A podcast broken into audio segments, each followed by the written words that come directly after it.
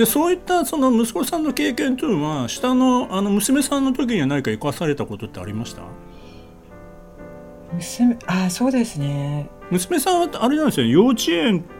で受験されたんですよね。はい、はい、ただうんなんか本当にのびのび育てたかったのでで息子のそういういろんなところどころでの言葉などもあったので2人目はちょっと余裕を持って育てられたしなんか私が何か言ってももう本人がやりたいことがあるだろうみたいなそういう感じで常に接することができましたあのさっきちょっと収録前にお伺いした時にはまあ別にその幼稚園受験っていうのを別にこう意識してたわけじゃないっていう話だったんですよね。はい、うん、全くそのいわゆる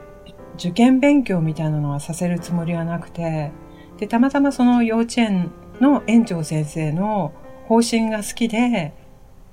こうなんていうか小学校受験の塾行かせてないこういう子でもいいんだったら通わせてもらいたいっていう感じで、その、本当にその1校だけ受けたんですけど、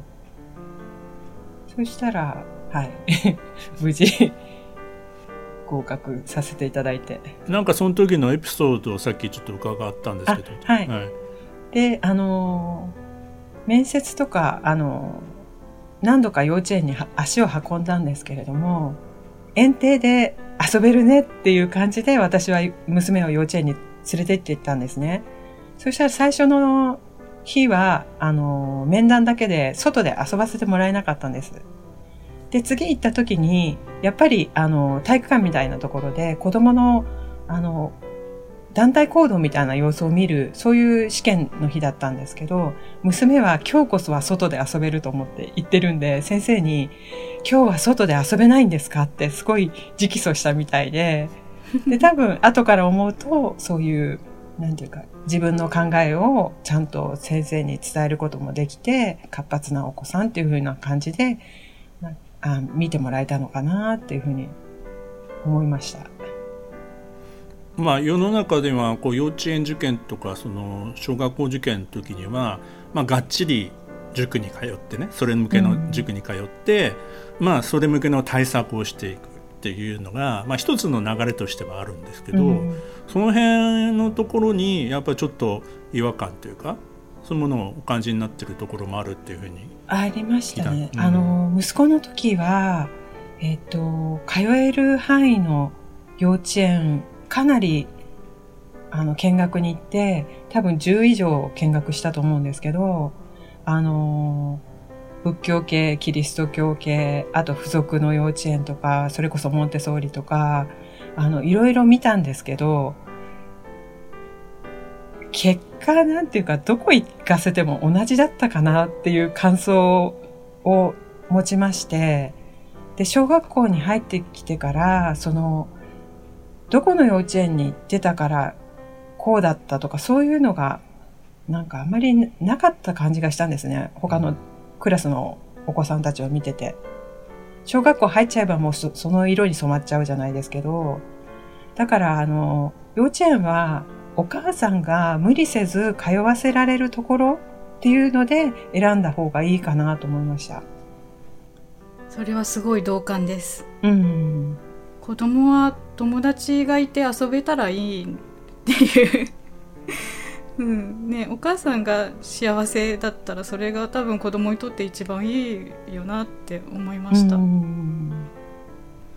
あとはその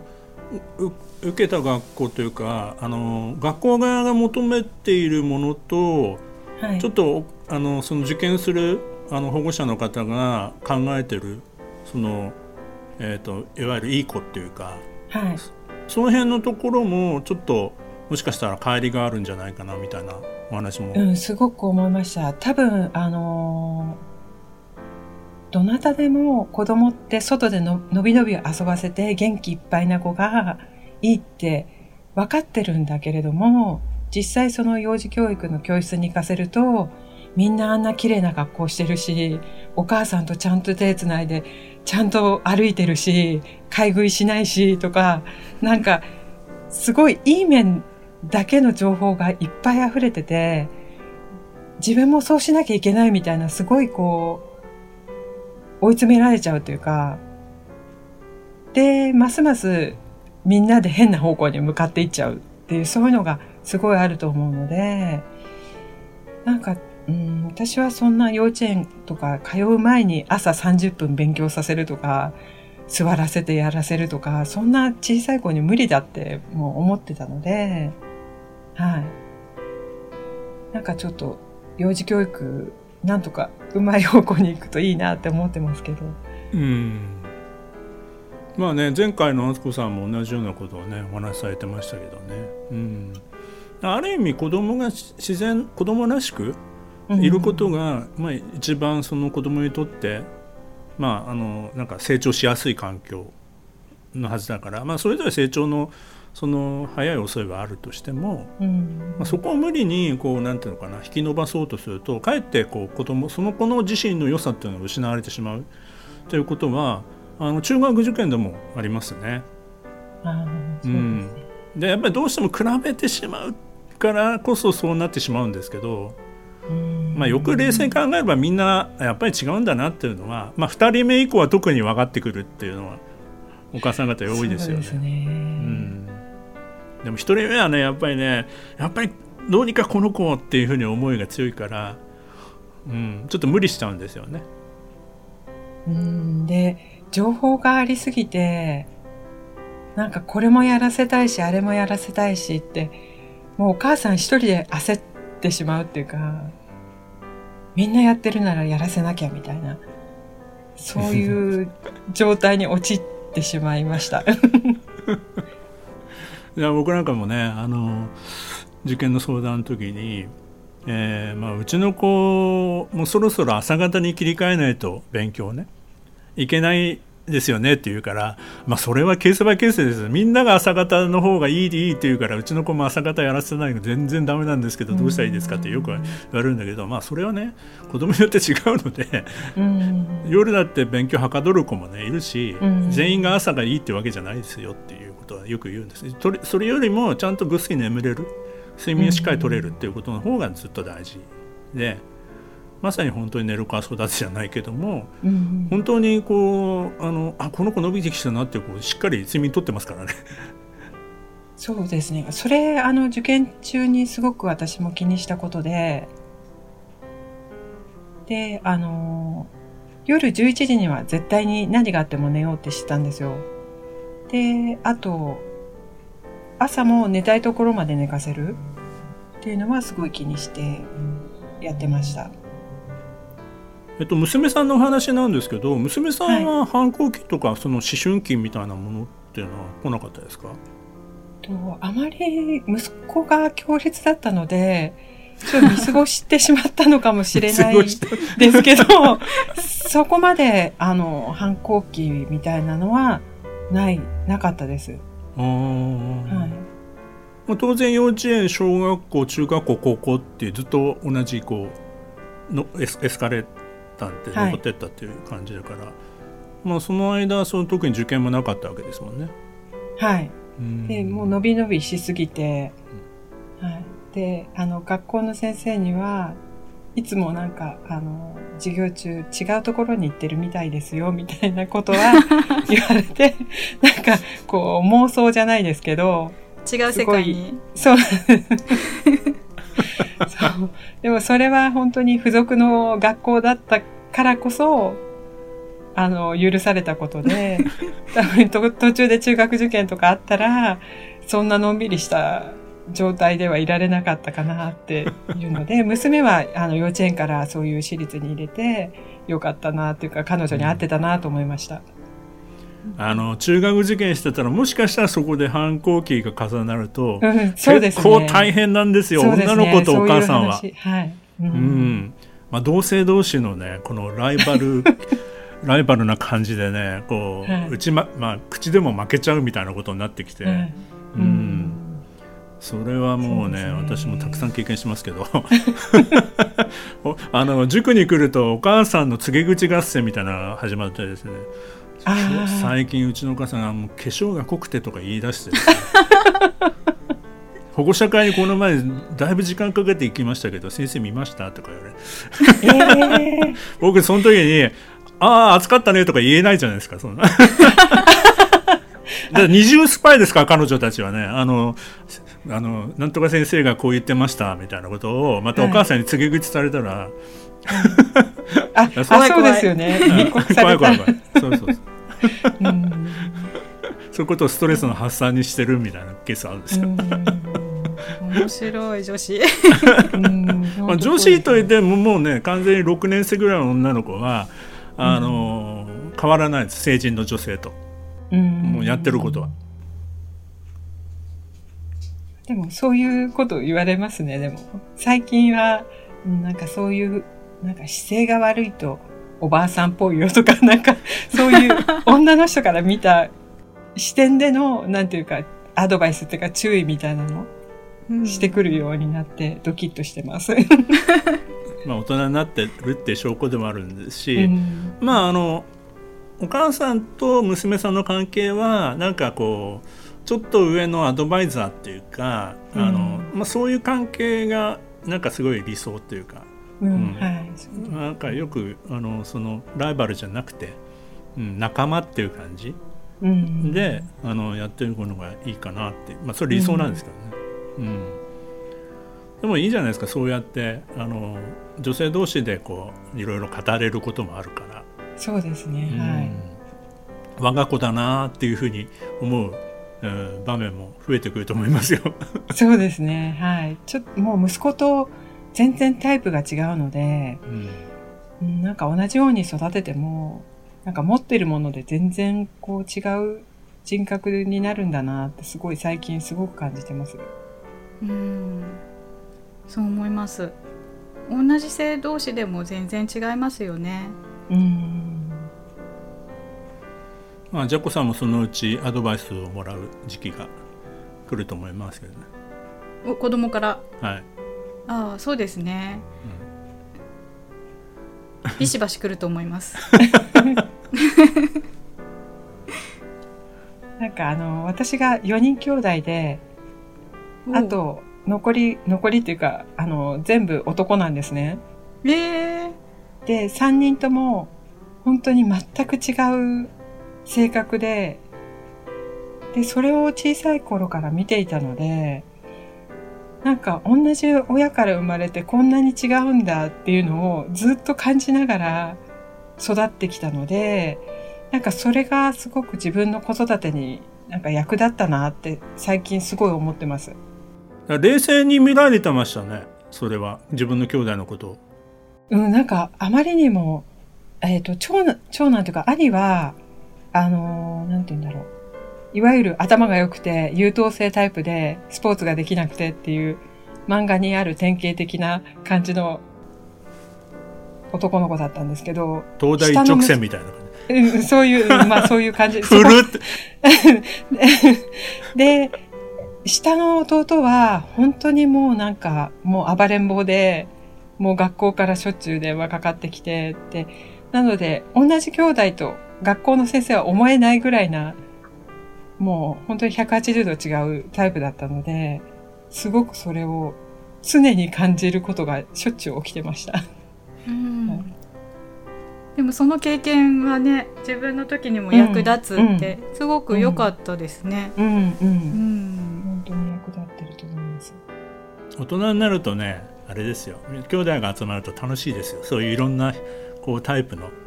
あの、うん。うん、兄弟がいると、うん、すごく仲いいです今でも、うんでいろんなこう違う分野に進んでたりするから話も面白かったりとかね、結局みんないろんな形でこう苦労しながら大人になってきて、まあ、お互いをこう敬い合うとかね。そういうこともできるようになってくるし。ね、みんな同じじゃない方がいいんですよ本当はね。うん、いや面白かったな 本当でも生きてこのなんていうかなあのロポジさんがこう、子供の頃から、あのこういろいろこう感じあの自分のね人生の中で感じてきたことを自分の子育てにも生かされてるっていうところ、うん、生かせました。であとあの父が私の二十歳の時に亡くなっているのと、あと、すごく可愛がってくれた祖母が、私が30歳ぐらいの時に亡くなっていて、その二人の死もすごくいろいろ影響をしていて、あの、人から見て幸せそうな人でも、実際亡くなる時どういうふうに感じて亡くなっていってるのかなっていうのをすごくなんか感じていて、だから、なんていう、学歴とか、こう、なんていう、いろんな条件とか、すごく整ってそうでも、本当に幸せだったのかな、その人は、とか、それが常に心のどこかにあるので、子育てしてる時も、例えばこういう学校に行ったらいいって私が思ったとしても、それを子供たちが本当にそう思うのかっていうのを、あの、何か決める時とか言う時に、そ、そこを基準にして子育てしてきました。うん。いや、素晴らしいですね。うん、深い。いやそれでも教科書でぶっちゃったり。しましたけどすいません私が何度も言ったから。いやいやそれ一人目だからしょうがないですよ、はい。はい、今むしろあの殴っちゃってるって話みんなあのリスナーの方で共感してるお母さんいっぱいいます私もやっちゃってるやってやってる。もっとひどいことやってますみたいな。日本中にいますから大丈夫ですよ